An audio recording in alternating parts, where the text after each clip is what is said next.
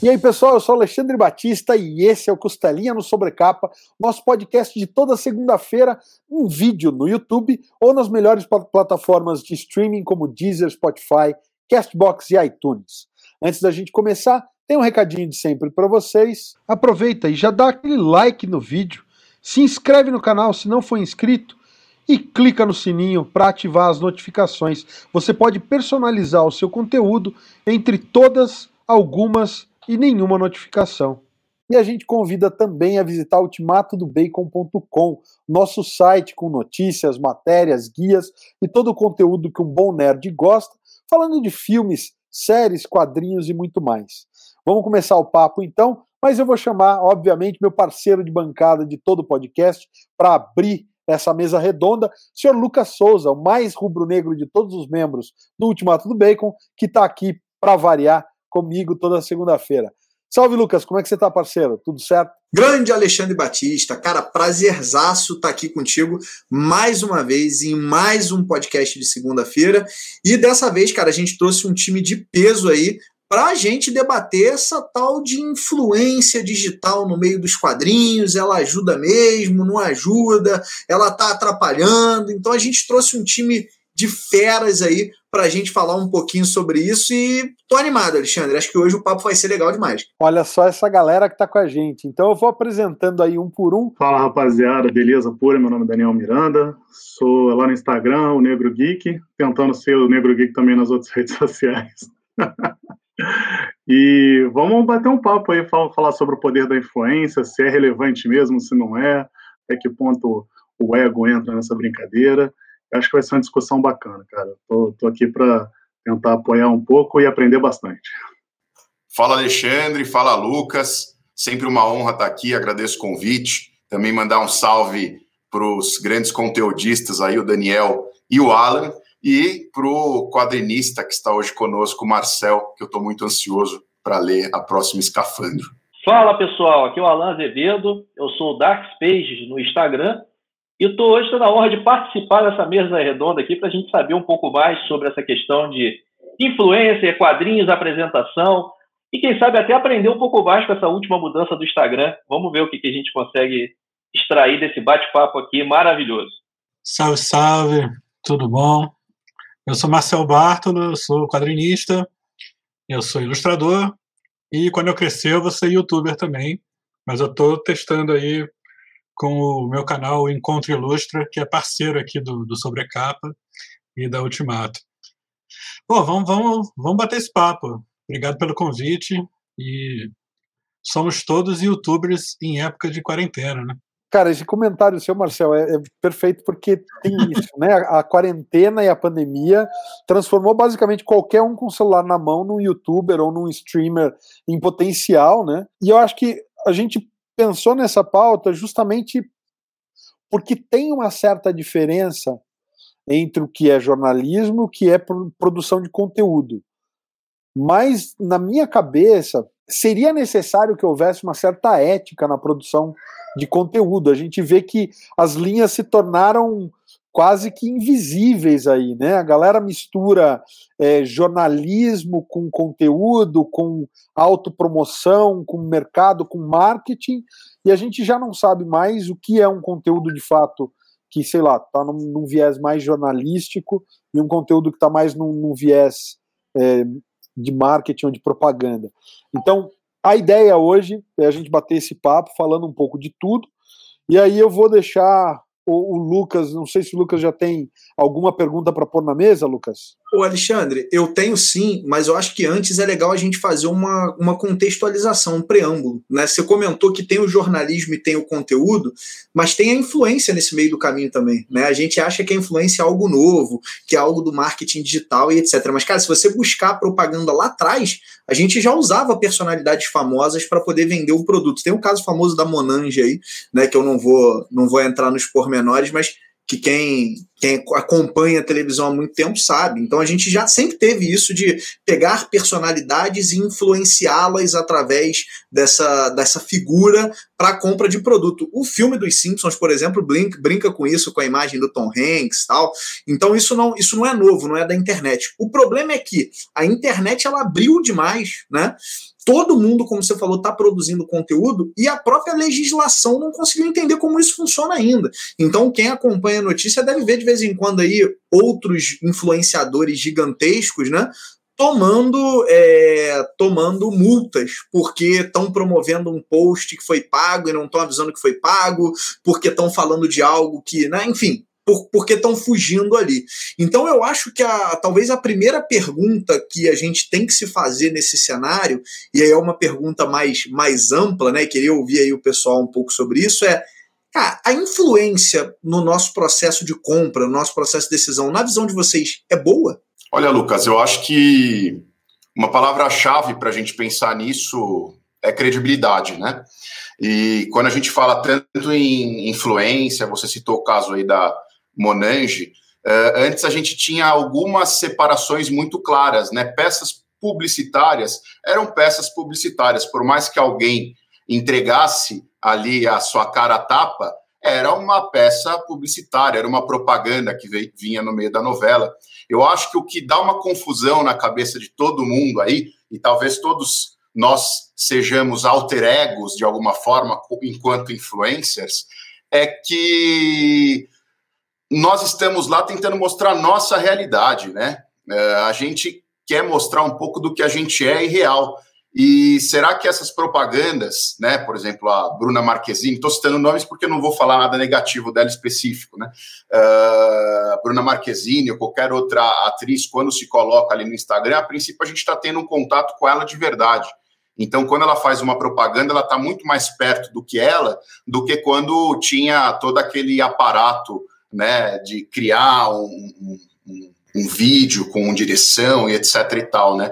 Então eu acho interessante a gente pensar nessa mudança de contexto hoje, que é o que dá a credibilidade ou não. E aí eu acho que a palavra chave em cima da credibilidade é a gente é, trabalhar com verdade, como a gente ser claro quando a gente está falando sobre um produto, mas ser honesto ali, né? Falar bem no produto, desde que a gente acredite nele, né? E nisso, como produto, eu, eu coloco aqui a, a própria arte, né? Hoje é tratada como produto. Acho que dá para brincar um pouco com esse tema, né? Não sei se deu para entender muito bem uh, essa viagem que eu fiz aqui. Davi, eu acho que tem é, é legal esse rumo que você está levando, mas daí eu quero só acrescentar essa pergunta do, do Lucas né, junto com a sua resposta, para quem ainda não falou, é, que qual é de fato o limite, né, não, não só da credibilidade, mas isso me fez lembrar de primeira aquela atriz famosa que estava falando de uma marca de telefone, eu não lembro se é se é iPhone ou concorrente, e aí ela postou no Twitter a foto falando a propaganda que ela tinha sido contratada para fazer, e aí no Twitter estava lá na versão no Twitter para Android. Quer dizer, ela estava justamente postando de um celular da concorrente, falando da. E aí você percebe que é justamente isso. Em teoria, seria isso. É a vida real, então eu tenho uma canequinha do Ultimato do Bacon, eu estou mostrando porque é a caneca que eu uso. Mas daí você vê que você fala assim, não, cara, o cara usa uma canequinha ali diferente, ele mostra essa daqui só quando ele está com a câmera ligada. Então, só botar mais essa na, no caldo para que os outros possam entrar na, nessa discussão? Cara, eu fico sempre pensando, é, primeiro de tudo, o que, que é ser influenciador, né? É, acho que é muito complicado a gente assumir ser, ser realmente influenciador quando a gente ainda nem definiu o que, que a gente está fazendo mesmo na internet, né? Eu, particularmente, entrei para falar do, do meu hábito de leitura, não foi para influenciar ninguém. Surgiu naturalmente. Então eu fico, eu fico muito pensando quando a gente é, assume esse papel de influenciador, se a gente realmente está influenciando, se a gente está fazendo isso de forma consciente, é, se a gente, e aí assim falando de forma consciente, é se a gente está buscando fazer as pessoas lerem mais ou se a gente está só trocando figurinha, né? Eu não sei, eu não sei até que ponto a gente realmente influencia as pessoas ou a gente está sendo só mais um ali no, no meio do no meio da discussão. Outra coisa também que eu fico, eu fico sempre pensando quando a gente fala de, de influência digital, a gente não tem muito um parâmetro para discutir é, como, como que é medido mesmo o, o papel do influenciador, né? É, se é a quantidade de seguidores, se é o engajamento que ele tem, né? se é a quantidade de, de participações que ele tem em outras mídias. É, então, assim, como, como que eu digo se o cara realmente influencia ou não alguém? Né? E aí eu estou falando disso no nosso meio, né? no meio dos quadrinhos, no, no meio da cultura pop. É, então, a gente é influenciador mesmo de quem que a gente quem que a gente está influenciando? A gente está influenciando quem já lê, a gente está furando a bolha, levando para outras pessoas. Qual, qual que é o papel real desse influenciador nessa história? Isso que eu fico pensando. Ô Daniel, você levantou um ponto para mim, cara, que é importantíssimo, que é, eu acho que todos nós somos influenciadores sempre. A diferença do influenciador digital para o outro é a proporção que você toma, né? Eu influencio na minha casa a minha esposa, eu influencio o meu enteado, né? Eu influencio quem está ao meu redor. Quando a gente vai para a internet, a gente influencia muita gente. A pergunta que eu acho que você está fazendo aí, e eu queria adicionar, para a gente tornar o assunto cada vez mais complexo, é: eu estou fazendo isso com responsabilidade? Ou eu estou fazendo isso de uma maneira parcial? Né? É, eu, isso para mim é um, é um tópico, cara, muito importante. Né? Então a gente está tendo propaganda aí. Olha o Marcel aí influenciando no meio. Quem está vendo no podcast não viu o que ele fez agora, mas quem está vendo aqui no YouTube acabou de ver ele aí, influenciando no meio do nosso papo. Muito bom, muito bom. E eu já sei o que ele recebeu, né? Essa publicidade foi paga pela Trem Fantasma. Brincadeira, não foi não, tá, gente? Só pra gente botar. Não foi, não foi, foi completamente espontâneo. É, dando seguimento a isso que o Dani falou, a gente estava comentando um pouquinho antes de iniciar a gravação sobre como a pandemia criou diversos canais, influenciadores, né? Eu mesmo fui um, eu sou um leitor que queria compartilhar o que lia, o que gostava, e como muitos outros, eu criei um canal também, né? Para falar do que eu estava lendo, sobre as resenhas, só que a gente nota hoje em dia que a quantidade de crítico de quadrinho agora é gigantesca, né? É, mas ainda está pecando na qualidade. Como o Lucas estava mesmo dizendo, muitos que entraram aí não estão dispostos a falar do que lê sem ter nada em troca, ou nem quer buscar se especializar, ouvindo uns críticos mais consagrados, né, que esteja adotando as boas práticas, por exemplo. Né? A gente nota bastante que tem isso, né? É um assunto complicado, sei que é até difícil da gente puxar isso, mas o que, que os produtores de conteúdo é, que estão ganhando destaque hoje em dia nesse meio, hum, o que, que eles que, que eles estão trazendo? estão trazendo o que eles leem de verdade ou eles estão fazendo uma troca para um recebido, para falar bem de um quadrinho que depois a gente vê que não é tão legal assim? Uh, eles estão fazendo o papel, estão fazendo do quadrinho uh, o Monange atual eu vou pegar o gancho aí do que o Alan falou. Cara, é, acho que a primeira vez que eu, que eu tive um contato com, com esse tipo de crítica foi até o Marcel falando, é, realmente, assim, da, dessa ética do influenciador digital, né, cara? E aí eu lembro que depois que eu vi isso, que eu ouvi isso do, do, do Bartolo comentando, eu comecei a notar os padrões de comportamento dos influenciadores e das editoras com os influenciadores, né? É, é esse, essa cultura do recebido, sabe? Essa cultura do recebido que é, é difícil, né? É, mas acontece pra cacete. E, e até assim, quando a gente começa, porque a gente que é influenciador, porra, a gente também gosta de receber um quadrinho, facilita pra gente criar conteúdo e não ficar né, gastando tanto, tanta grana e não sei o quê. Mas e aí? Aí você vai falar, você pegou um quadrinho que você recebeu, você, você consegue falar mal desse quadrinho? É, é papel da gente, que é influenciador, falar mal de um quadrinho, né? Ou, ou a gente destaca os pontos positivos e tudo mais. É, é, é realmente essa que, essas questões éticas são coisas que até hoje até hoje, assim, como se eu tivesse muito tempo, né? Mas é, toda vez que eu vou escrever uma resenha, eu fico me questionando. É, cara, vale entrar com uma crítica aqui? Qual é o tom dessa crítica? Porque também tem uma coisa, cara, a gente, quando a gente tá, a gente que, que fala para muita gente, né, ou, que, ou melhor, que muita gente se interessa em saber o que a gente pensa sobre determinada obra e tudo mais, cara, a gente tem um papel ali importante é, de formação de opinião. É, é, o que, é o que você falou. Às vezes muita gente fala de um quadrinho, cara, e a gente vai e compra o quadrinho porque por muita gente está falando. Porra, metade da, da, da, minha prateleira de quadrinhos nacionais aqui eu comprei porque alguém falou que o quadrinho é muito bom, cara. Sabe?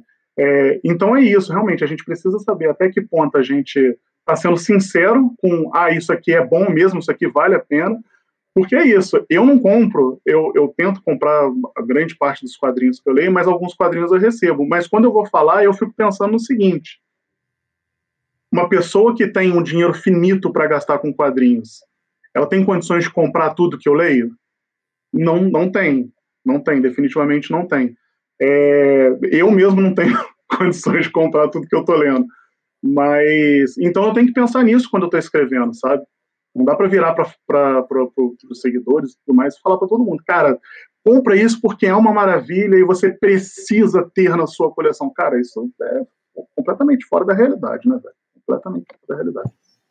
Só fazer um parênteses antes de, de passar a bola para o Marcel, Marcel, que você falou que você tem dúvidas toda vez que você faz resenhas.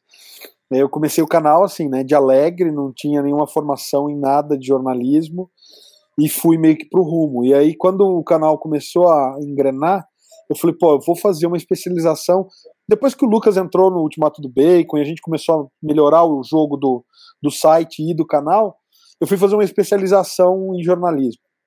E aí entra muito essa coisa da, da ética, né? E na especialização de jornalismo eles falam, não aceite, né? É, não aceite hipótese alguma, nenhum tipo de benesse nem que seja para você fazer uma crítica a respeito da coisa.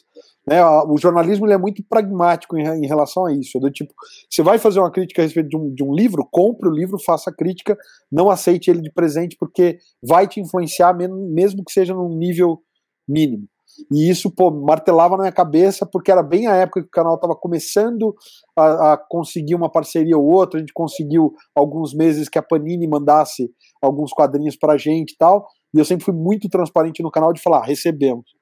E aí eu comecei a ser sócio do Lucas. Então, se você não quer se, se achar o verme, o parasita, o cara que está fazendo tudo de errado para o mercado nacional, não converse com o Lucas a respeito desse assunto, porque depois que eu conversei com o Lucas, eu passei a não aceitar mais nada de presente de ninguém. E eu falar, não, agora eu faço questão de comprar. Se você for me dar, gente, eu vou repassar o presente e vou comprar de você, porque o Lucas me fez entender que não, eu não quero receber de presente, eu quero me manter idôneo nessa parte. Mas obrigado, Lucas. Na real, conversar contigo mudou muito minha cabeça a respeito de ser youtuber, assim, sabe?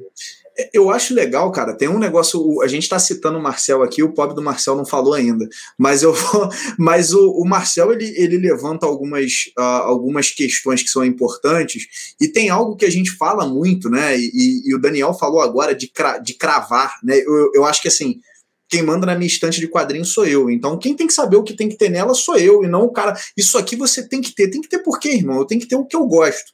Eu nunca esque... eu não vou lembrar o canal para citar, tá? Mas eu li uma crítica uma vez belíssima, e eu sempre conto essa história, cara, mas destruindo o crossed do Garfield, mas falando muito mal, cara. O cara falou muito mal. Falou, pô, é uma porcaria, é uma sanguinolência nada a ver, é horrível, é não sei o que. Cara, eu terminei de ler a crítica do cara, ele estava falando mal, mas foi uma crítica muito bem feita porque ele disse o que, que ele não gostou. Mais importante do que a opinião dele acerca da obra foi eu olhar para o que ele não gostou e falar: cara, eu vou gostar disso aí, meu irmão. Eu falei, pô, eu, pô, violência do nada? Tem, Alexandre, não sei se eu posso falar esse termo aqui no YouTube, você coloca um o caso. Pô, tem um zumbi gordão com de cavalo batendo num cara. Eu falei, pô, eu quero ler isso aí, velho. Eu falei, isso aí, pô, isso aí me interessa, parceiro. Eu fui, comprei a HQ por causa de uma crítica é, negativa e eu fui lá no B e fiz a mesma coisa. Eu fiz uma crítica, no meu caso eu gostei, mas dizendo, ó, é uma obra violenta pra caramba, é uma violência nonsense, é não sei o quê. Eu acho que mais importante, na minha visão, do que falar se o cara tem que comprar ou não, e, gente, eu, eu detesto esse tipo de. Não, isso aqui você tem que ter, eu detesto isso. Acho que mais importante do que isso é eu falar, cara, olha o que, que essa obra apresenta. E aí, é pro teu gosto? E aí você decide, né, cara, se é ou não. Eu acho que é muito esse caminho. Marcel, a gente está te, te, citando aqui, te parafraseando, tal. Gente, o Marcel tá vivo, tá na live aqui, né? Vamos deixar ele deixar ele falar aí, que tá parecendo que o cara tá de fora. Não, vamos lá. É, é, até parece que eu sou uma autoridade, né? Eu falei, não, não, não sou nada. É, bom, só voltando lá atrás é, um pouquinho. Primeiro, eu acho que é, não dá para ter a pretensão de, de, de tentar entender esse jogo grande dos influenciadores digitais, porque esse mundo maluco aí dos algoritmos e tudo mais, que a inteligência, artificial que vai definir e entender o que, que você quer, quem você é e o que, que você vai consumir. Se a gente ficar pensando muito nisso de maneira ampla agora, aí a gente fica maluco. Mas vamos voltar para o nosso pequeno nicho de quadrinhos aqui, que é pequeno, perto dessa coisa toda. Né? É, nesse nosso ecossistema, assim, eu acho que, cara, se está pipocando mais gente falando de quadrinho, teoricamente é porque tem mais pessoas lendo. Só que a gente vai vendo que tem uma coisa nesse cenário de quadrinhos que não é só do quadrinho nacional, na verdade é muito mais dos quadrinhos é, de fora, né? Que é essa coisa do colecionismo de é, é bonito mostrar, né? A, gente virou essa coisa do lombadeiro e tal, tal, tal. É, e você tem que ter, você tem que comprar, você, nossa, os lançamentos, é um fetiche por lançamento, né? Sendo, sendo que, cara, as obras ficam em catálogo, né? Teoricamente, as obras estão aí, né? Se você não pode comprar agora, você vai comprar depois, entendeu?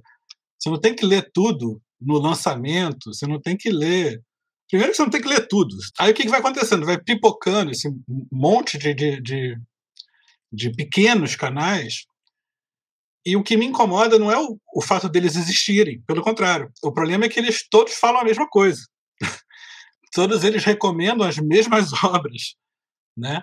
E aí é, deve ter algum motivo né, que cause isso. Né? É, por que, que se fala sempre das mesmas obras? Aí você olha as prateleiras atrás das pessoas, tem as mesmas obras, né? É, porque são os lançamentos. Quem está recebendo alguma coisa para falar disso, é, você tem que ter todos os lançamentos. Então, acho que é, se os canais pipocassem, assim, falassem sobre temas, sabe, ou, ou, ou nichos específicos, eu acho que seria mais honesto, é, mais espontâneo, né? Outra coisa é um canal que se, que se propõe a analisar mais as obras. Né? Eu vou citar dois canais, que acho que são dos poucos que eu acompanho, que, obviamente, quem é desse nosso mundinho também vê. Um é o Universo HQ, Confins do Universo, e, e lá o, que eles fazem resenhas toda segunda-feira, que ao longo da pandemia tem crescido bastante, né, substancialmente, essa migração do universo HQ para o YouTube, né? É, mas eles me passam, né? Uma coisa que é assim honesta no sentido de, ó, são resenhas, cada um ali aprofunda dentro do que viu ali numa obra. Quando é recebido, fala que é recebido. Quando é comprado, fala que é comprado. E, e se tem problema, tem problema e, e tal. É, e é, é, isso dá um peso, né? Quer dizer, editoras mandam trabalhos para eles resenharem, quadrinistas independentes mandam trabalhos para eles resenharem, porque isso gera uma visualização que vai gerar venda também, né? E acho isso honesto, porque ali, é, pelo menos a obra pode ser pode ser analisada, mas eles não, em nenhum momento eles se obrigam a tudo que vamos receber vamos resenhar. Então, outro canal que eu acho bom e que eu acompanho é o do, do Alexandre Link, lá, o Quadrinhos na Sarjeta, que tanto é um canal que também está crescendo consideravelmente, porque ele se diferencia de outros, fazendo análises. Aí, no caso dele, um perfil mais acadêmico, ele é professor universitário e tal, tal, tal, e aí ele analisa obras com outra. É, pensando outras coisas em cima da obra, né? não fica falando necessariamente do verniz da capa, e a capa dura, é capa mole, é não sei o que, é bonito, é feio, tipo, fala outras coisas. Não necessariamente eu concordo com todas as coisas que ele fala, nem nada disso, mas eu acho as análises interessantes. E é um conteúdo que eu acho válido, né? muito válido. Porque faz isso que o Lucas falou. Putz, gostei, achei isso interessante, né? Independente dele ter gostado ou não, né? É, e isso eu acho muito legal. É, resumindo, eu acho que é, é muito difícil você pensar que somos influenciadores, mas é fato que as pessoas são muito influenciáveis, né? Como artista que trabalha em eventos e tal, a gente percebe nitidamente é, a influência que as recomendações de determinados canais faz, né? Peso, né? Que um no nosso microcosmo de, de quadrinhos em termos nacionais, mas assim, um canal tipo Pipoca e Nanquim, que agora é até diferente porque viraram uma editora, então até a questão deles fazerem resenhas é diferente, eles diminuíram muito também isso, né? É, mas um canal tipo Dois Quadrinhos ou é, outras assim, tem molecada que chega num evento tipo CCXP com uma listinha, né? De quadrinhos que foram recomendados para ele comprar. E aí, às vezes, ele chega na tua mesa assim, ah, quero quadrinho tal, porque estava na lista. Mas aí, às vezes, a pessoa não está nem aberta a ver seus outros quadrinhos que estão ali na mesa. Ela só quer aquele que foi recomendado pela listinha, entendeu? É, então, isso eu acho muito doido, porque a pessoa pode ser. A recomendação de alguém que você gosta é um peso bacana, né? Agora, ela vai determinar exatamente tudo que você tem que comprar. Esse limiar é meio, é meio pesado, né? Então, esse, esse ponto que eu acho que tem que, tem que ser discutido. Marcelo, eu quero comentar uma coisa rapidinha, que você falou da, da listinha, né? E da pessoa não estar tá nem aberta a outras coisas. Eu teve uma, uma época da minha vida que eu frequentava demais o mercado municipal em São Paulo. Praticamente todo dia eu estava lá, ou quando eu não estava, minha mãe estava lá, a gente fazia compras por lá com bastante frequência. E os verdureiros ali, o pessoal que vendia, né, todo, todo tipo de produto alimentício, eles ficavam ligados em qual era a receita da Ana Maria Braga de manhã, porque no dia à tarde ou no dia seguinte de manhã era era assim, a galera vinha em peso para comprar os itens daquela receita e faltava, esgotava em todas as bancas, de não é, se achar. Então eles ficavam assim, todo dia, qual, quais, qual é a lista de hoje na Ana Maria, porque a gente tem que tentar dar um jeito de trazer mais amanhã cedo, pelo menos. E era, era cara, no barato, a gente trocava ideia com um dos feirantes ali, né, um dos caras que tinha banca no, no, mercado, e a gente ria sempre, porque era, era, era mas escrito, escrito. Dependendo da, da receita, esgotava aquilo ali no, no mercado em dois tempos. É exatamente é, a mesma coisa. Eu acho que é, é, interessante, justamente nesse ponto que o, o Marcelo e o Alexandre tocaram, uh, que ao mesmo tempo que a palavra influenciador ou influência é tão vaga, mas ela cabe perfeitamente, porque é isso, é, nós influenciamos as pessoas. E eu comecei, eu confesso, sem preocupação nenhuma com isso, quando eu comecei a falar no, no Instagram. E a gente vai vendo que aquilo vai ajudando, é, tanto para o bem quanto para o mal, se a gente falar alguma bobagem, e isso não significa não falar o que é ruim, que a gente percebe a nossa responsabilidade. Mas com isso, é, o que eu acho legal pontuar aqui é que um tempo atrás eu estava conversando, na verdade, tá, fiz uma entrevista com o Gil Jardelli, que é um, um, um, cara especialista em tecnologia, em questões do futuro, e nessa é óbvio que entra essa questão toda digital. E uma coisa que ele falava ali na entrevista é que as pessoas elas precisam estar capacitadas, porque é o que o Marcel falou. Uh, às vezes você está divulgando uma lista, mas a gente não tem controle total. É lógico, aquilo é atravessado pelo meu gosto, pelo que eu fui influenciado antes. Às vezes, como diz o Daniel, a gente está se retroalimentando aqui, então pode ser que algo pareça muito igual, né? Vem o, o, o Alan, um sangue novo, traz é, outras obras que a gente não está tão acostumado aqui a, a, debater e vai trazendo o importante que traga essa troca, mas eu acho que dentro dessa responsabilidade como influenciador que a gente está trabalhando, talvez nos cabe, eu não quero parecer prepotente aqui, falar que a gente vai educar alguém, mas comentar um pouco disso, de que uh, nada que a gente fala é lei, é só para amparar um pouquinho mais, trazer um pouco mais de informação, a nossa impressão, e de que aquele cidadão que está do outro lado da tela, ele tem que também ter um pouquinho de análise. Será que quem está falando é, é, totalmente isento para falar sobre aquilo? Não é? Uh, quais são todos os contextos envolvidos naquilo para realmente ele pegar todas as informações que ele tem e decidir qual que vai ser o próximo quadrinho que ele vai pôr na prateleira dele. E voltando a essa questão do, dos recebidos que a gente comentou antes, né, e parcerias, eu lembro bem que para escritores, por exemplo, escritores nacionais que não têm tanto alcance, foi aí que eu conheci essa questão da parceria e quanto que isso influencia na venda do, da obra.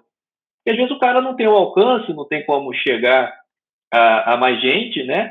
E com isso, com essa análise, com essa divulgação, você consegue atingir muitos seguidores e aí faz girar a obra da pessoa.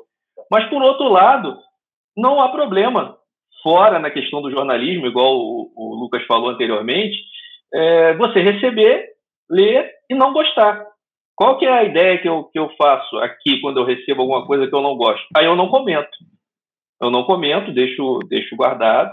Se isso não bater com o meu gosto ou o que eu estou querendo apresentar, a maioria das vezes eu penso como se fosse aquela. Como a pandemia confinou muito a gente, eu fico pensando naquela visita à banca de jornal que a gente fazia, comic shop, que ficou impedido.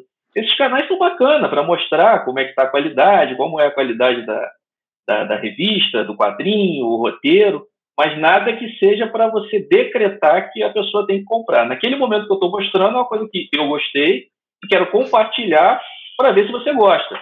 Você curtiu? Gostou? Dá uma olhada, olha o desenho, olha isso. Gostou? Ótimo, tá aqui, tá apresentado para você que não teve acesso ainda. Ah, não gostei, não faz o meu estilo. A pessoa tem que ter esse discernimento de que não é porque o cara tá falando ou é porque tá na moda ele é obrigado a ter. Não, perfeito, Alan. Eu acho que é, é, bem. Eu penso muito por esse caminho.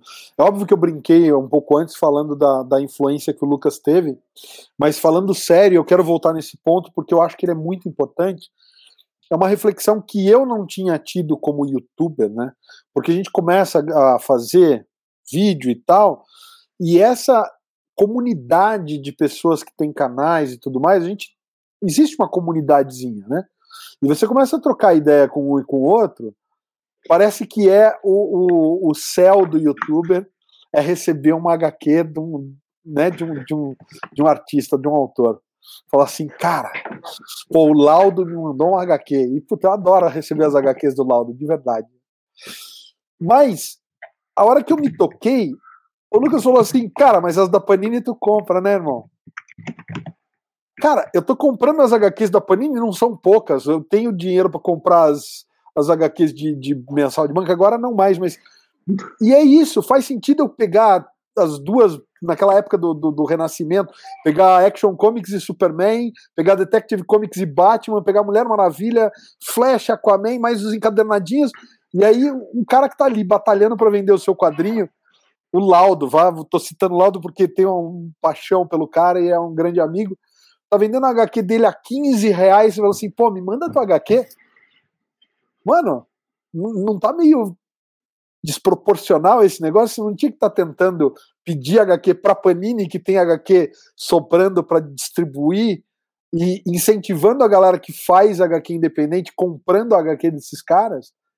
Então, foi esse papo que eu tive com o Lucas que eu falei assim, cara, Lucas explodiu a minha cabeça. Falei, mano, é uma coisa tão, para mim, me pareceu tão óbvio e tão idiota da minha parte me comportar da maneira como eu estava me comportando, que eu falei, não, cara, eu não quero, não quero mais HQ de gra... É óbvio, a gente adora ganhar presente, gente. Não é isso.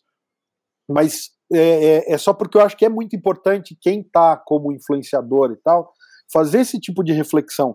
Até que ponto? Uma coisa é uma parceria, uma coisa é você ter uma amizade com um autor, um, isso e aquilo.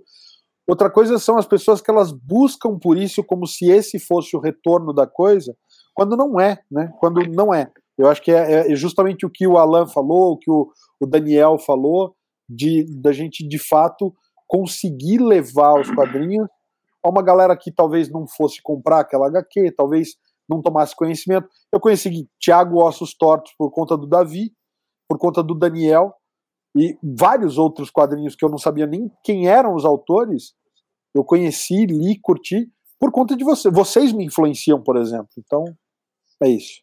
Ô Alexandre, antes de eu passar para o Bartolo, eu queria só dizer que a gente leva isso tão a sério, mas tão a sério, que a gente compra as HQs da nossa própria editora. Então, não se fala assim, ah, Lucas, você é dono da editora, você não pega a tua HQ para tua esposa, para tua mãe? Negativo mesmo. Pô, eu gostei desse tema aqui, a do Bartolo é uma que, que o pessoal se animou aqui.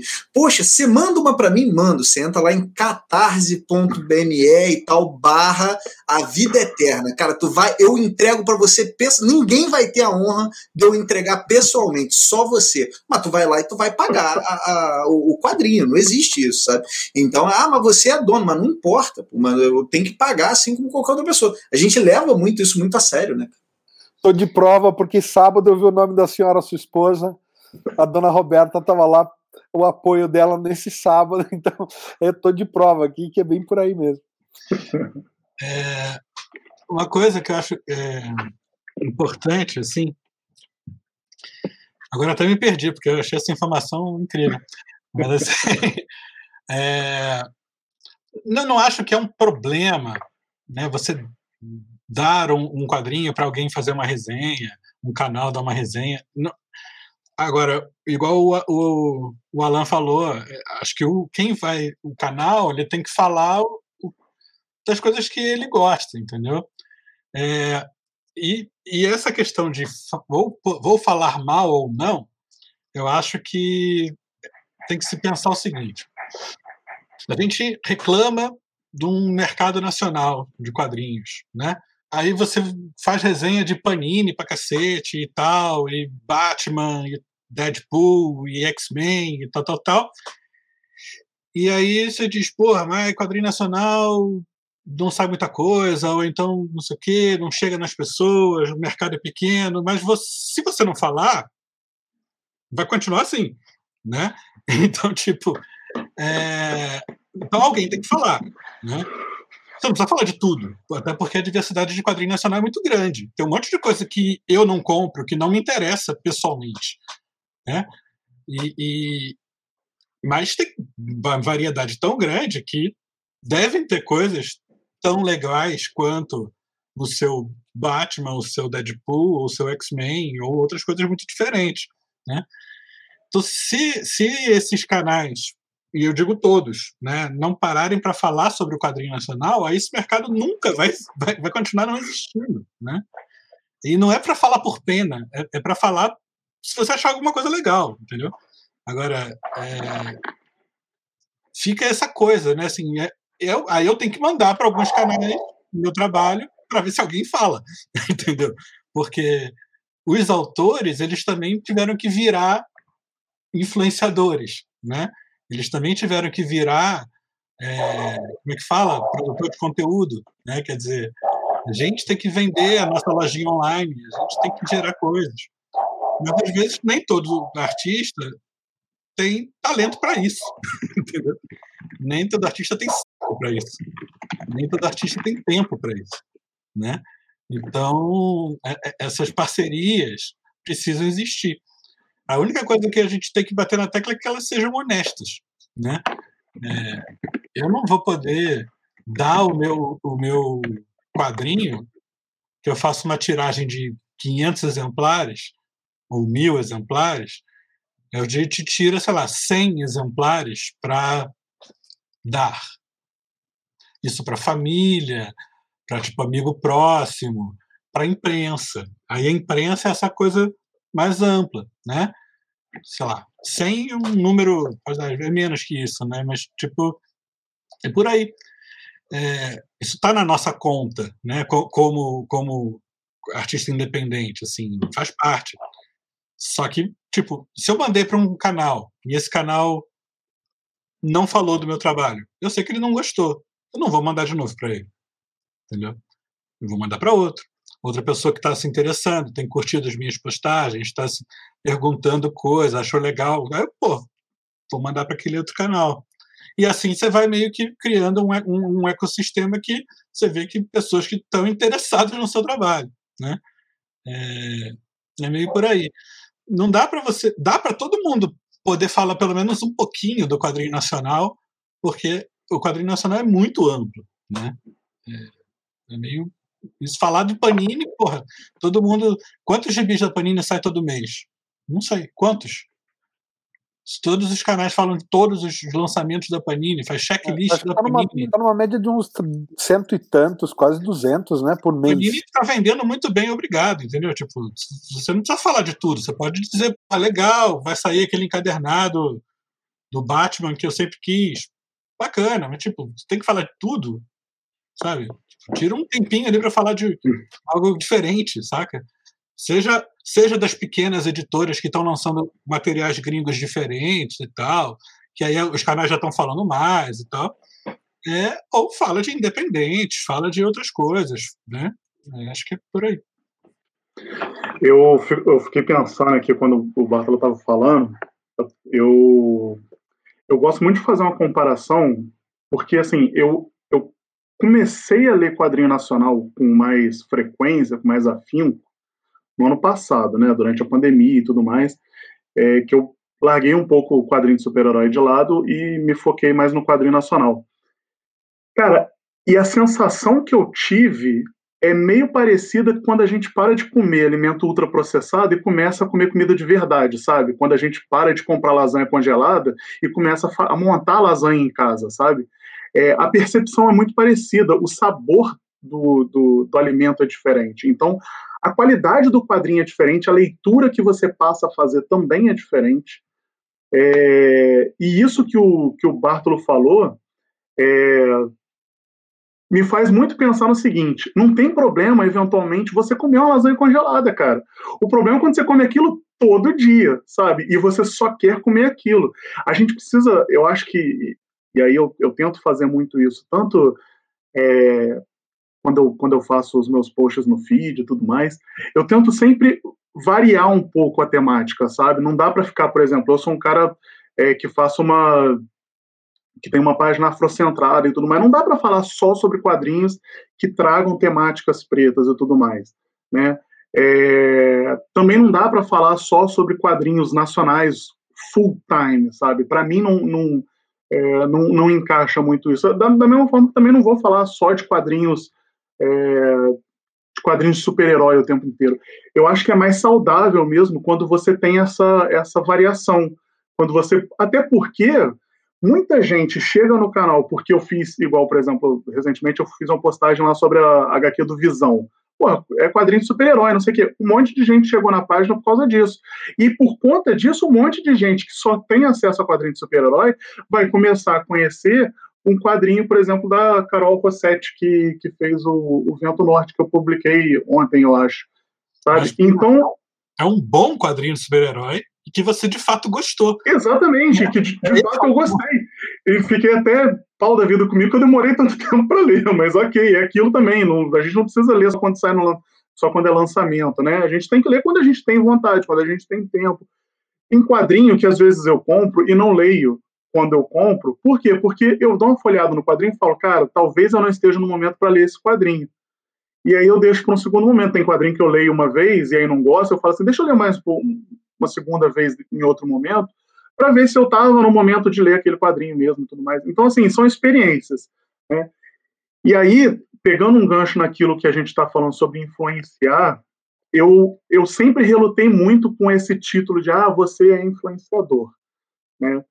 eu não quero ser influenciador. Eu, não, eu, eu, acho que é um peso muito grande quando a gente fala assim de tipo, é, cara, você é aquela parada do você tem que ir. Por mais que você não fale você tem que ir, tem muita gente que leva para quando você fala daquele quadrinho que a pessoa tem que comprar, sabe? E, e eu, eu luto, reluto muito com, com isso. Porque eu acho que o nosso. É, a, a experiência gostosa mesmo não é você falar o que a outra pessoa tem, mas você compartilhar aquilo que você experimentou durante uma leitura, né? E a partir da sua experiência como leitor, que você consiga se conectar com outras pessoas e mostrar para outras pessoas que aquela outra pessoa também pode se conectar com uma obra a partir dessa experiência, né, compartilhada. E aí eu acho que é um, eu acho que no final das contas, assim, resumindo um pouco, cara, eu, eu busco sempre uma forma mais consciente de consumo, uma forma mais consciente de influência também, né? É, e uma forma quando eu falo consciente, é uma forma honesta, sabe? É, é você falar que você gostou do quadrinho, mas você falar por que, que você gostou, por que, que você não gostou, ou por que, que você acha que para você não funciona, mas pode funcionar para outro público, porque também tem aquilo, né? Tem muita gente que mete o pau num quadrinho, pô, esse quadrinho é parado não sei o quê, mas, cara, talvez você só não seja o público desse quadrinho, entendeu? Tem isso também. É, às vezes, principalmente no, no gênero de super-heróis, o pessoal fala, pô, mas o quadrinho não sei o quê, mongoloide, não sei o quê. Cara, mas talvez aquele quadrinho seja para um público mais infanto-juvenil, mais adolescente mesmo, mongoloide e tal. É, é isso, sabe? Então, assim, fico muito, muito preocupado e pensando muito nisso, sabe? Como que a gente está tá fazendo esse consumo, sabe? Qual, qual, é o, qual é o nosso paladar para esse tipo de consumo? A gente está tá tão acostumado no congelado que a gente não consegue ir para o alimento de verdade, sabe? Uma coisa que você falou, Daniel, que eu acho muito interessante assim pegar e destacar, que é essa questão do você postou um negócio lá do do Visão e o Instagram bomba, né? E eu sei disso porque eu também faço as minhas postagens além do Ultimato do Bacon pelo Instagram. E infelizmente a gente acaba sendo às vezes vítima uh, dessa questão uh, dos algoritmos, como a gente se enquadra nessa caixinha, né? E é muito engraçado isso, porque é uma coisa que quebra a cabeça mesmo, né? Uh, às vezes a gente quer fazer coisas para ter mais, porque quer queira, quer não, se a gente está falando, a gente quer que alguém ouça. E todo mundo fica contente quando alguma coisa dá mais engajamento ou entra um pouquinho mais de seguidores. E, e causa muito. Isso é uma coisa que me quebra a cabeça às vezes. Uh, porque quer queira, quer não, é lógico que eu falo de DC, falo de Marvel porque eu gosto. Se eu não gostasse, não estaria falando, né? Mas quer queira, quer não, isso é uma coisa que me vem à cabeça. Fala assim, putz, olha, às vezes eu coloco uma postagem aqui da Marvel e da DC e eu costumo até intercalar. Faço uma da DC, uma da Marvel e uma normalmente nacional, se não for nacional, uma que seja independente, alguma coisa diferente, né? E, e isso é uma coisa que me quebra um pouco, assim, porque eu falo, putz, uh, eu acho que tinha que ter mais engajamento né? O que a gente pode fazer é isso. Acho que a melhor solução para a gente é nem, nem, nem 8, nem 80, né? A gente tentar uh, trabalhar aí com todas essas vertentes que a gente gosta, é o que eu tento fazer. Mas uh, o que eu posso dizer é que dentro desse negócio, às vezes, eu tenho tanta coisa legal que eu quero falar de quadrinho nacional, que dentro daquelas duas, da Marvel e da DC, que eu me programei para falar, eu fico ansioso. Eu falo assim, putz, eu tenho que falar logo desse pontinho aqui da Marvel porque da, daquilo que eu quis pontuar, né? Isso é uma questão pessoal minha que eu me cronogramei, pro, programei para fazer sempre assim, né? Essas três seguidinhas. E eu fico super ansioso para falar daqueles quadrinhos que eu quero nacionais, porque, como bem disse o Marcel, tem tanta coisa, tanta coisa variada aí. Tem coisas, às vezes, caras que ganham prêmios internacionais brasileiros, e tem caras aí que são de nichos muito específicos, às vezes não tão famosos, mas que têm trabalhos tão sensacionais. E é muito engraçado e muito legal explorar tudo isso. Eu achei, Davi, muito legal quando o Lucas estava falando do cross do Enes, né, que ele fez a, matéria lá no B. Eu curto muito a tua resenha no que está lá no B do podrão aniquilação, que eu acho que é, é justamente o tipo de quadrinho que, e, e, da forma como você escreveu, que é a forma como o Lucas escreve, e a galera que contribui no B, eu acho que tem muito essa pegada, né? De tentar elencar quais são os fatores que te fazem chegar naquela nota no ultimato. Então, quando eu falo, por exemplo, lá ah, no, no Venom, eu curti o Venom, dei quatro bacons. Eu tento explicitar o porquê que eu tô dando aquele, aquela nota. E o padrão aniquilação se faz isso. Então, assim, o cara ele consegue saber exatamente que tipo de quadrinho é aquele, e se aquilo não é o que motiva ele, ele vai falar: Meu, esse não é para mim. Eu tô louco para pegar o padrão aniquilação, porque eu curto trecheira, assim, e fiquei graças ao teu texto, eu fiquei influenciado a pegar essa HQ. Queria comunicar ao vivo que tu tá expulso do ultimato do brincadeira, brincadeira. A nota é, é, particular de cada um, a nota do indivíduo não reflete a nota do restante do grupo. Brincadeiras à parte, gente, eu acho que eu queria levantar um ponto, acho que todo mundo aqui lê quadrinho há muito tempo, né? E, e, a gente pegou uma época em que nerd era xingamento, né?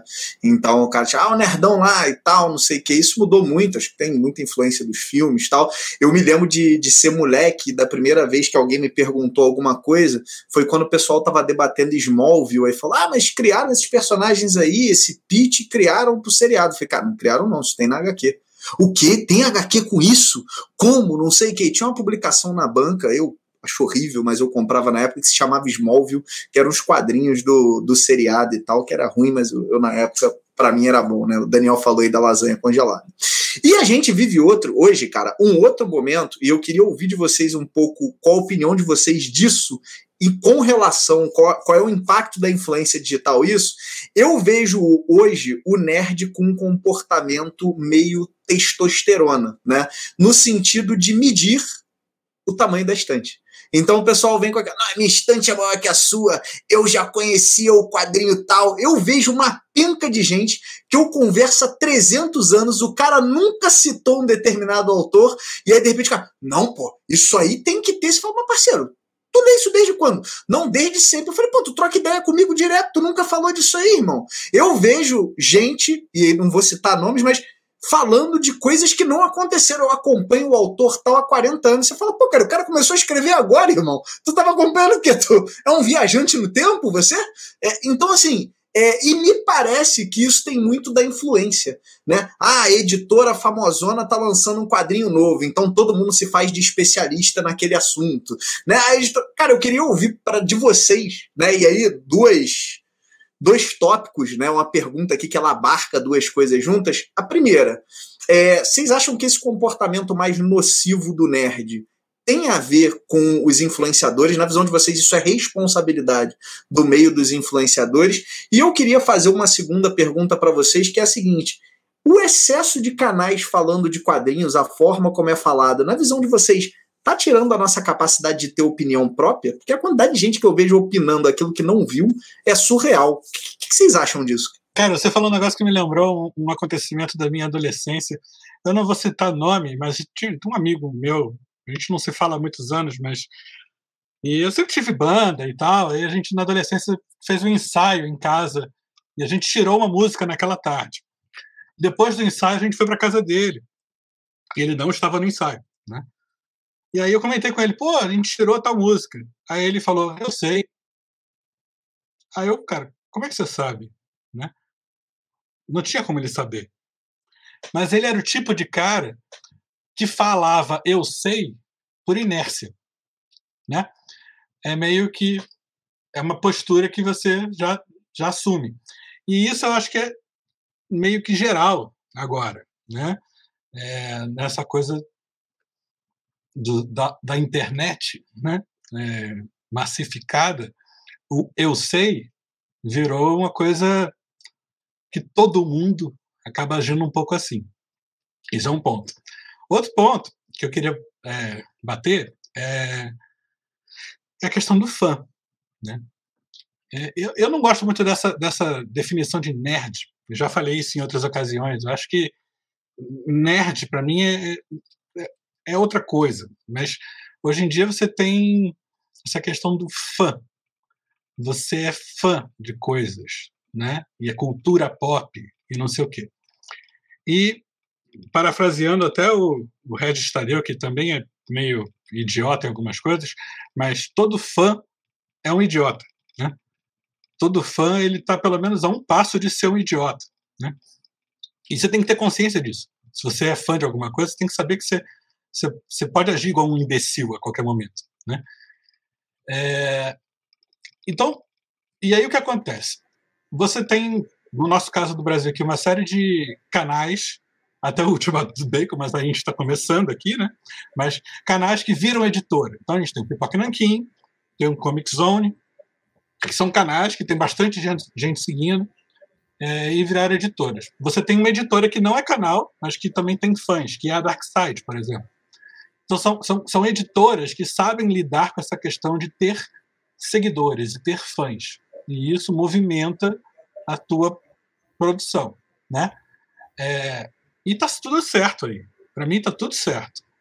no caso da editora. Tipo, ela tem os seguidores, ela lança o produto, ela vende o produto bem, e se você quiser comprar, você compra.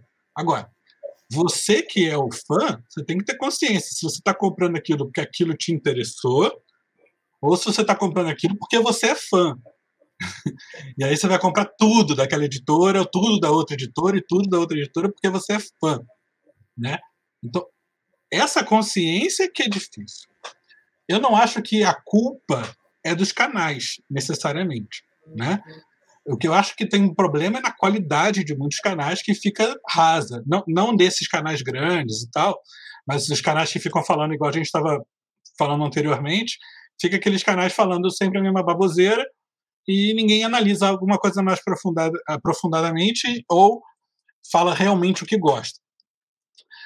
Eu não acho que o problema é, são os canais, o problema é mais amplo do que isso. Os canais eles são um reflexo do problema, entendeu? O, o, o problema é o nosso modo de, de pensar dentro da internet em geral.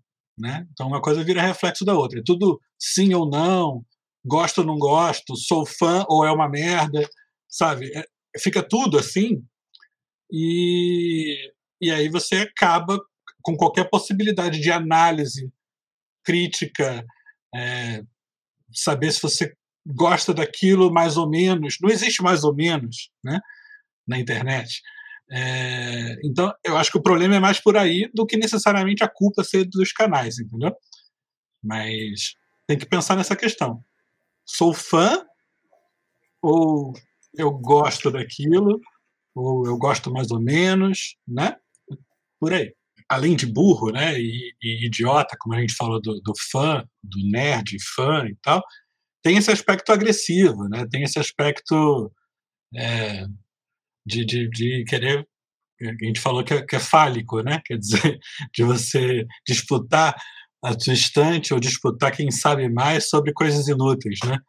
É, e, e, e, assim, isso, cara, tem se refletido na sociedade toda, né? A gente pode ver isso no nosso, no nosso mundinho aqui de quadrinho, que a pessoa fica com a infância destruída porque o desenho não é mais igual era quando você era criança. E, cara, eu acho, eu acho que essas pessoas que agem assim, é, elas deveriam ter um choque de realidade, assim, porque, cara, a quantidade de infâncias destruídas de verdade por aí é, são muito diferentes do que você está achando que, cara, é a tua memória nostálgica aí de quando você tomava é, leite com pera assistindo He-Man na Xuxa, sabe? É, é, então, eu acho que assim, primeiro, nerd, cara, se é para chamar de nerd, eu ia falar, cara, cresçam, sabe? Assim, cresçam, continuem imaginando, continuem pessoas bacanas, felizes, com a imaginação infantil, mas cresçam, né? É só isso. Eu acho que, é, só pontuando o que o Lucas, respondendo um pouco o que o Lucas falou, né, sobre o tamanho da estante, Freud explica isso, né? É, é uma competição que é feita, às vezes é muito mais interna, mas todo mundo quer ter a maior estante, e isso tem que ser trabalhado internamente, mas colocando um pouquinho daquele ponto do, do quanto que a gente também tem que se propor a trabalhar essas ideias, eu acho que nós, como influenciadores, temos que ser prime os primeiros a não uh, ficar querendo uh, falar que tem a maior prateleira a todo momento, né? E, e a questão do fã que o Marcel falou, é, o fã acho que nada mais é do que aquele, aquele cara ou aquela mulher apaixonada, né? É, acaba perdendo alguns parâmetros, né? De, de bom senso, de realidade, né? Vamos dizer assim, né? É, é bom e é ruim ao mesmo tempo, mas Uh, concordo plenamente com o que o Marcel falou. Cabe ao apaixonado saber até onde que pode ir ali para não cometer nenhum excesso ou, ou perder a noção de realidade, né? É, dentro do que o Lucas falou, complementando aquela questão do mundo chamado nerd, existe sim, a gente tem que levantar esse ponto, não deixar ele passar em branco, essa questão do que eu sou mais antigo, para você ler, você tem que ler tal arco e tal arco, essa disputa louca, e você começa a ver isso, esse comportamento sendo replicado várias e várias vezes, inclusive por alguns canais né? junto com essa questão da lombada, lombadeiro, da disputa, que não é o nosso caso aqui. Pelo que eu percebo aqui, o pessoal realmente está preocupado em falar um pouco do que lê, do que gosta, demonstrar, né? Eu, por exemplo, voltando à questão do que o Arthur estava falando, uh, horror brasileiro, a gente teve uma época uh, aqui no quadrinho brasileiro que o horror era unanimidade, né, bem no passado, e agora eu acho bem bacana, eu prefiro muito mais ter aquele medo saindo da laje da casa ou da garagem do apartamento do que do sótão, né, como a gente está acostumado nas, nas, nos quadrinhos americanos. É, então, essa proximidade com o quadrinho nacional, isso me traz um conforto. E outro caso é estar tá aqui, podendo falar direto, você ter essa proximidade com o autor, você conseguir falar com ele diretamente, dar um retorno, ouvir dele também, né? Aconteceu até com uma revista, o Rodrigo Ramos. Eu li a revista, fui debater com ele a minha interpretação, e eu acho isso uma coisa que quadrinho americano não traz para gente. Né? Eu sei que eu divaguei um pouco, viajei um pouquinho fora da, da, da pergunta do Lucas, mas eu não podia me furtar de, de, dar essa opinião sobre o quadrinho nacional. Porque quando você vai buscar, você vai encontrar muita história e muita coisa que vai te agradar e vai preencher aquilo que às vezes você não consegue encontrar em quadrinho americano. Deixa eu fazer só um comentário sobre isso que o Alan falou. É, cara, eu acho que isso, para mim, é, é, é, a parada mais gostosa do quadrinho nacional, velho. É, muda completamente a experiência da leitura, assim, porque, cara, os autores estão ali super próximos da gente, principalmente agora por conta da internet, né, cara? Você acaba de ler um quadrinho, é, às vezes eu nem, nem postei resenha, só postei lá no Stories que eu tô lendo, né, cara? Aí, mano, eu posto no Stories, aí daqui a pouco o autor comenta alguma parada, e, mano, acabei de ler o quadrinho, já começa a conversa. Acho que uma das experiências mais gostosas que eu tive nesse sentido foi uma HQ do, do, do Laudo, que o, que o Alexandre já, já, já citou aqui no, no episódio hoje. E foi muito maneiro, cara, porque eu acabei de ler o Histórias do Clube da Esquina, e eu tinha postado, né, no, nos stories que eu tava lendo, e o Laudo começou a contar a história do lançamento e, cara, isso enriqueceu tanto, tanto, tanto a experiência da leitura, sabe? E a gente foi, ficou trocando as figurinhas ali sobre, sobre a obra, sobre as pessoas que estavam envolvidas, né, no, no, na história e tudo mais. E eu, Cara, eu terminei aquela leitura e aquele papo com ele e tudo mais, e eu fiquei pensando muito nisso, sabe, lá? É, que, cara, é uma experiência diferenciada, é uma experiência que só a leitura do quadrinho nacional consegue trazer pra gente. E óbvio que não é só isso, né, cara? É, é também o que o, o, o, Marcel falou, né? É, não, desculpa, o Calam mesmo falou. É, sobre, sobre você se conectar melhor com a história, porque, porra, a história fala de coisas que estão ali no seu dia a dia, né, cara? Não, não tem esse papo de sótão, né, cara? É da garagem, é, enfim, é de dentro do armário e tal. Cara, isso é, é o que faz o quadrinho nacional ser ainda tão gostoso e a gente precisar ler tanto, assim, porque é muito, muito bacana. É uma, é uma experiência muito diferenciada. É, eu queria, na verdade, lançar uma última, sei lá, uma última gotinha aí de, de debate para a gente encerrar, porque o tempo já está estourado para o tamanho normal de um costelinha, mas eu queria lançar uma última coisinha para debate, que é o seguinte, é, e meio que um pouco aproveitando aqui a sessão de terapia, por conta de, da gente ter nascido como um canal, como um site, e hoje a gente tem a Ultimato do Bacon Editora, e quem acompanha o canal vê que o canal mudou demais de quando a gente começou o site também para o que a gente tem feito hoje. E vai, isso vai muito numa direção de que a gente é, busca encontrar um, um caminho para sair daquela. Porque a gente ganha um certo respeito, um certo público, porque a gente está indicando quadrinhos de uma maneira idônea e tudo mais, e aí de repente a gente tem uma editora e a gente passa a vender os nossos quadrinhos e pôr na mesa. Ó. Inclusive, Vamos mostrar aqui, escafandro e tudo mais, do Marcel Bato. E a gente fala, e a gente faz vídeos falando da HQ, falando dos nossos produtos e tudo mais. E é óbvio que a gente está falando por quê? Porque a gente dedica trabalho, a gente é, se empenha e a gente tenta fazer o melhor produto possível, assim como outros canais e editoras que vieram de canais famosos. A gente sabe que tem uma galera fazendo um bom trabalho por aí mas como fica essa questão do canal? Como é que ficam os vídeos que não são de produtos da editora? Como é que fica o cara criticar ou falar mal de erro que saiu na editora X, Y, Z? Quer dizer, aqui no Sobrecapa, a gente, quem acompanha sabe que a gente praticamente, por um tempo, a gente aniquilou toda e qualquer review de quadrinhos. A gente não faz mais, a gente faz o Costelinha, que em geral são entrevistas com os, os autores, a gente está voltando com alguns programas que a gente faz indicações de quadrinhos, mas num formato diferente do que são os reviews dos lançamentos, e pegar e mostrar e falar: olha, tá aqui o erro da edição de Conan, o ônibus, a parte que era para estar tá traduzida e não está traduzida, porque afinal de contas a gente agora já não é mais só um canal de YouTube. Como vocês pensam a respeito disso? Canais de YouTube que viraram editoras e continuam falando de quadrinhos.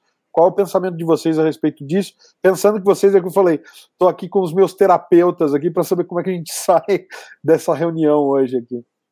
Ô Alexandre, antes da galera poder opinar, eu acho legal a gente falar um pouco de como a gente vê, e eu acho que a gente tem que falar de tom de comunicação. Né? A partir do momento que você deixa de ser só um canal e você passa a ser só um canal, né? como se fosse algum demérito, a partir do momento que você deixa de ser um canal e passa a ser um canal e também uma editora, você está falando do, dos trabalhos das pessoas que estão no mercado, do trabalho das pessoas que você cruza, vai cruzar. O, o respeito ele deveria imperar sempre na comunicação, né? É, nesse caso, caso, é, na minha visão, mais do que nunca você tem que, tem que, tem que comunicar de uma forma respeitosa. A galera que acompanha aqui o UB é, e acompanha o site, acompanha o canal do YouTube, vai ver que a gente não comunica nos nossos canais de maneira frequente os nossos lançamentos e vai reparar, olha que coisa interessante, que não tem review de nenhum quadrinho nosso nos nossos canais. Não tem, você não vai achar um vídeo meu ou do Alexandre falando que o nosso quadrinho é incrível, sensacional e fantástico. Você não vai achar uma resenha nossa no nosso canal dando cinco bacons para um, um quadrinho que é nosso. Né? Então eu acho legal, a gente comunica o lançamento, a gente faz, e aí nesse ponto acho que a gente faz uma comunicação honesta, falando do que, que é aquele quadrinho, e cara, cessou, e aí outros canais que, cara, que gostaram do nosso trabalho, ou, ou que tem alguma conexão com a gente, acabam, é, acabam colocando e dando suas opiniões depois e etc. Então é só, só legal a gente comentar isso, porque foi algo que a gente debateu muito, né, é, para a gente poder manter a nossa idoneidade, então acho que isso é importante. Eu acho que assim uh, passa sempre muito pela questão da honestidade, né, e bom senso. Então, na dúvida, eu acho que vocês estão tendo a atitude mais ética e correta possível, é, enquanto Ultimato do Bacon editora. Mas também eu vou fazer um contraponto aqui de que nem sempre uh, a gente uh, deva se censurar de dar nossa opinião, né? Afinal, a gente é atravessado sempre por tudo que está à nossa volta. Se a gente vai escolher um, um item, um, um roteiro, uma arte para ser publicada uh, na nossa editora, com certeza, porque a gente é atravessado por ela, pelo menos eu espero que não estejamos só pensando na parte lucrativa, né?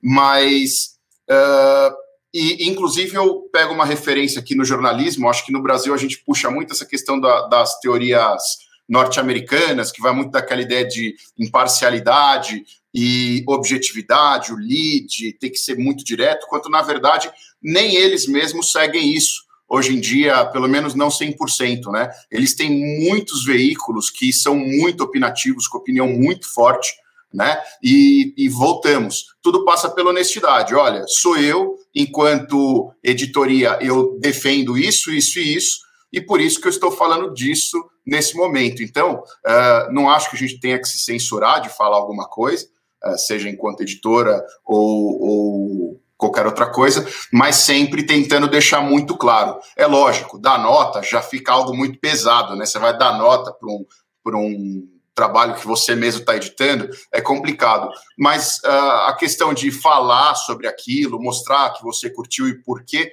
eu acho que é mais do que válido.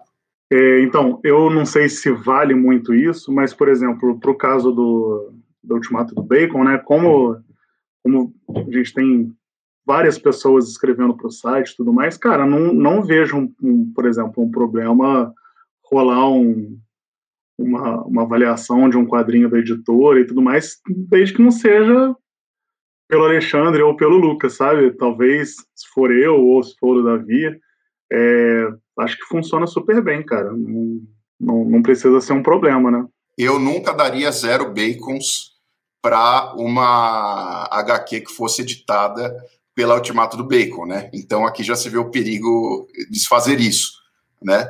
Uh, mas é o que eu falei, eu acho que dar nota é complicado, mas eu sou aberto a gente a falar mesmo, da opinião, a gente não pode censurar, né? É, zero bacon não daria para quase nenhuma revista também, né? Só para deixar claro, não é porque eu não daria zero bacons por, por causa dessa aproximação que a gente tem, né? Não, não me entendam errado, né? Eu falaria isso diretamente, como é, é da prática, né? Se eu achasse alguma coisa ruim, nunca ia, ia colocar isso assim publicamente. Cara, eu, eu sou meio reticente em algumas coisas aí. É, eu acho que tudo vai de uma postura da postura ética, né? Quer dizer, você pode ser radical ao ponto de dizer: não, nós não vamos fazer review de produtos de outras editoras nacionais, ou tal, sabe? Tipo, você pode ser radical, ou, é, ou você pode ter uma política de, de real boa vizinhança com, com as outras editoras, né? De, tipo, trocar ideia, entendeu? É, eu acho que isso é, é, é aberto, assim. Então, você tem um canal de YouTube você tem uma obra, sei lá, vamos usar o exemplo do Pipoca Nankin, que, que, que, que é a, editora nacional que está com, com mais estofo, assim, né? Aí, pô, sei lá, você gostou pra caramba de uma publicação deles, é, você vai falar, você não vai falar, você, é eu não vejo grandes problemas, desde que a coisa seja é, é honesta, né? Tipo, é, você não pode sair chutando balde, né, tipo, falando é, coisas de bastidores, que de repente que, seria um privilégio por você ser também uma editora e você saber. Mas se você analisar a obra, analisar a coisa em si, falar suas impressões, eu não vejo problema, entendeu?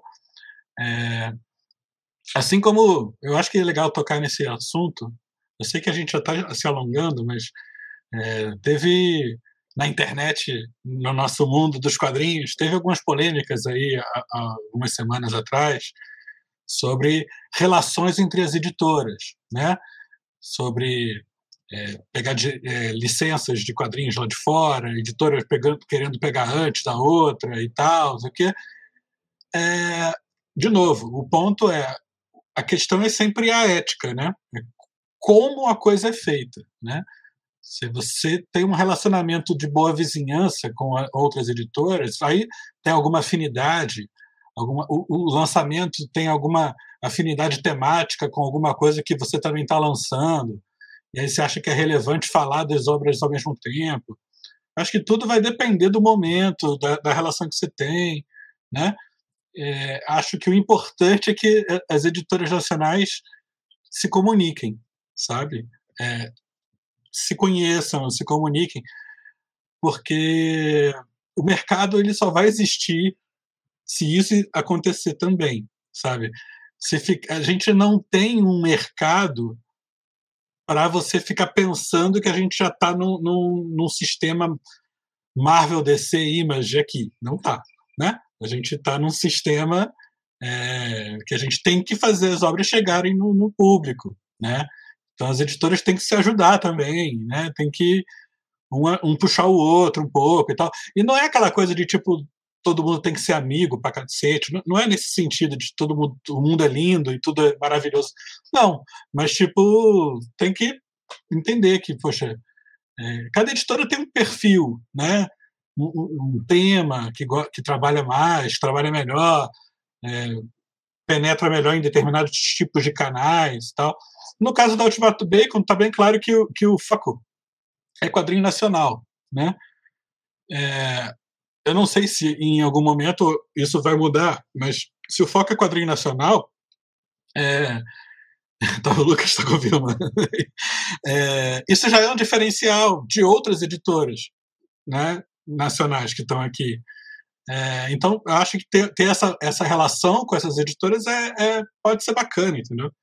Não acho que é um problema necessariamente. Ah, eu acho bacana você mencionar, Marcel, e na verdade a pergunta é mais talvez uma coisa minha, por conta de coisas que a gente vê em, sei lá, determinados canais, às vezes batem certas posturas, porque eu concordo contigo que eu acho que dentro da ética você é, traça o caminho que você quer seguir e fazendo com ética nada é um problema em, né, em última instância.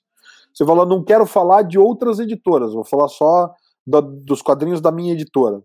Não é um problema, não está errado. Você está agindo com ética, você acha que. Ou não, eu vou falar só das, dos quadrinhos da nossa editora e de editoras parceiras. Também dentro de uma certa ética, você tá, é o que você falou, estabelecer uma política de boa vizinhança. O que, para mim, gera um certo incômodo é quando é, alguns canais querem separar o que é a editora do canal e manter o canal como se fosse alguma coisa completamente isolado da editora. E eu acho isso porque para mim ele começa a ser de uma certa forma antiético, sabe? Se aponta com um dedo os erros e se caça as bruxas de uma forma extremamente voraz e, e, e violenta quando ele é cometido por outras editoras, e aí da própria editora não se tem essa coisa do meia-culpa e falar, olha, erramos de uma maneira profusa, como se você é tão violento em caçar os erros, deveria ser violento em caçar os próprios erros. Então, eu acho que a minha pergunta é mais nesse sentido, e de novo, justamente pelo que o Lucas falou, a gente alinha demais esse tipo de coisa, a gente alinha demais esse tipo de postura, desde que a editora começou, é, é, o Lucas fala que a gente se fala mais do que a gente fala com as próprias esposas, e, e, pode ser que seja até verdade, porque a gente se fala cedo, da tarde, da noite, a hora que for, a gente está sempre no celular alinhando pontos, para que a gente não faça nada fora do que está combinado entre a gente. Mas, ao mesmo tempo, a gente ainda tem certas dúvidas, então eu acho que é interessante saber de vocês o que vocês pensam nesse sentido, mas para uma coisa minha mesmo, eu acho que é uma reflexão pessoal que eu quero trazer. E para quem, se alguém que está assistindo aí quiser deixar a sua opinião nos comentários, é sempre bem-vindo saber o que quem está assistindo pensa do assunto. Mas, Alexandre, eu acho que você tocou no ponto principal, que volta a ser ética e honestidade. Se não está sendo separado o canal, da, quer dizer, ah, eu estou falando do meu produto como se eu estivesse falando de qualquer outro. Isso, para mim, não é honesto, né? Uh, independentemente de quem faça. Então, volta ao que eu falei, o contraponto que eu pus. Você pode falar, mas deixe claro: olha, eu estou falando disso e eu me empolgo muito, porque eu estou trabalhando com isso, estou apaixonado, estou perdendo o meu dia a dia trabalhando para isso acabou. É lógico que você vai falar bem daquilo, né? E é honesto que fale. Então tem que ser bem separado esse tipo de coisa. Mas o que eu tenho para falar é que essa questão nossa, e uma coisa que eu vou levar daqui desse bate-papo de hoje, bem bacana, é essa questão de você falar sempre um pouquinho todo dia do quadrinho nacional, né? Você podendo falar toda toda vez um pouquinho que seja, a gente já faz ajuda, né? Procurar ler, pesquisar. Às vezes eu, eu encontro por aí, eu encontro quadrinho que eu nunca nem vi na vida e de repente me apaixono. Então isso é uma coisa que eu acho que tem que ficar marcado aqui para gente, é separar um tempinho nosso para falar sobre isso. É sempre que tiver, é, e sempre dando a sua opinião sincera. É, eu queria deixar só isso aí para o pessoal. E a gente vai ter outras oportunidades para estender mais esse nosso debate e falar um pouco mais sobre essa, esse mundo novo que surgiu há pouco tempo e que está, de certa forma, meio atropelando a gente. A gente está aprendendo a fazer junto com ele.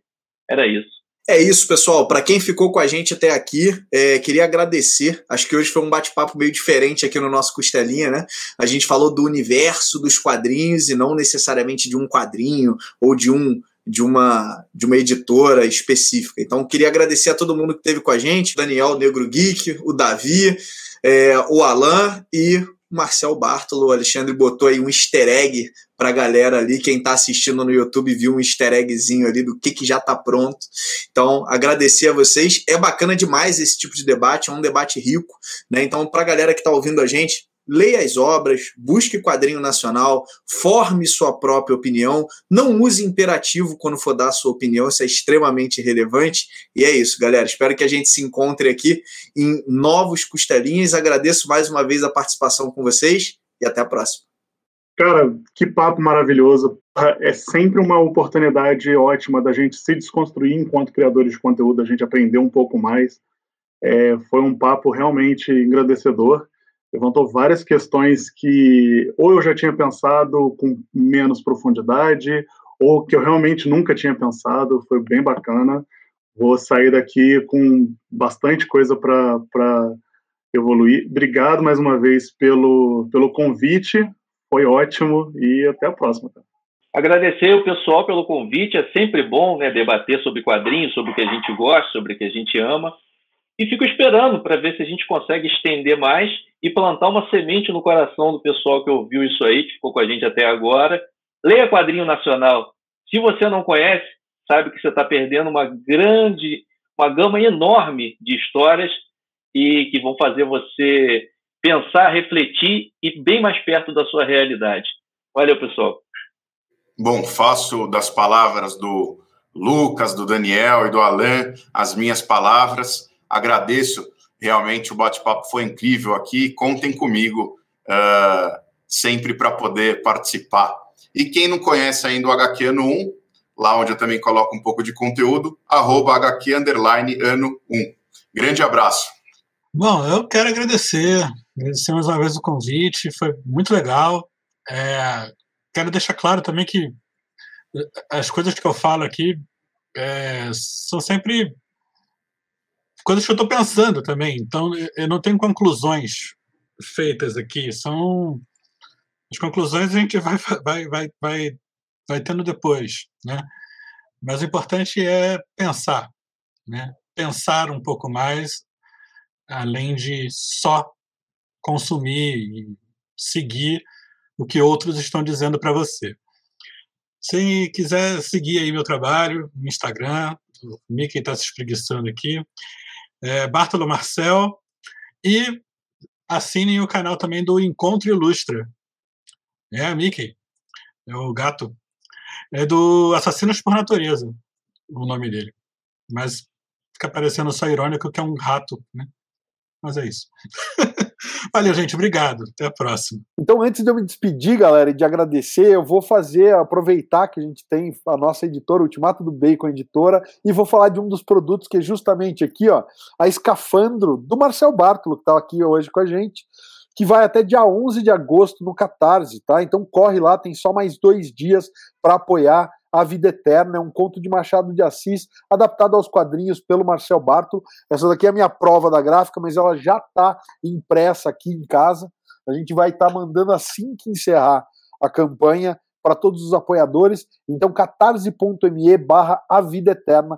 Confere lá, tem várias recompensas. Todas as metas estendidas que foram batidas estão sendo contempladas para as recompensas impressas. Então, confere lá. Aproveito para agradecer os nossos colegas aí de mercado editorial, donos de editoras, editoras pequenas, principalmente o pessoal que está aí incentivando o mercado nacional, todos os autores e autoras, o pessoal que está aí batalhando, seja de maneira independente, seja atrelado a alguma editora, porque como todo mundo falou aqui, e uma coisa que eu acho que é um dos únicos consensos, é que a gente precisa realmente é, discutir muito esse nosso cenário de mercado editorial de quadrinhos para que ele se forme de fato num mercado de quadrinhos. A gente tem um, um cenário pequeno comparado com outras grandes indústrias né, na Europa, no Japão, nos Estados Unidos, onde o mercado consumidor de quadrinhos é infinitamente maior do que o nosso. Então, de novo, fica o nosso, nosso desejo para que todo mundo que está assistindo, seja pessoal de editora, sejam vocês leitores, para que ajudem a contribuir é realmente uma discussão não para chegar em, em, em, respostas absolutas, mas para que a gente realmente encontre uma me melhor maneira, maneira de trilhar esse caminho. Então a gente agradece a você que está assistindo até agora, e se você está no YouTube, a gente também convida a conferir os outros vídeos do canal, clicar no logo do Sobrecapa para se inscrever se não for inscrito, e até o próximo vídeo, galera. Valeu!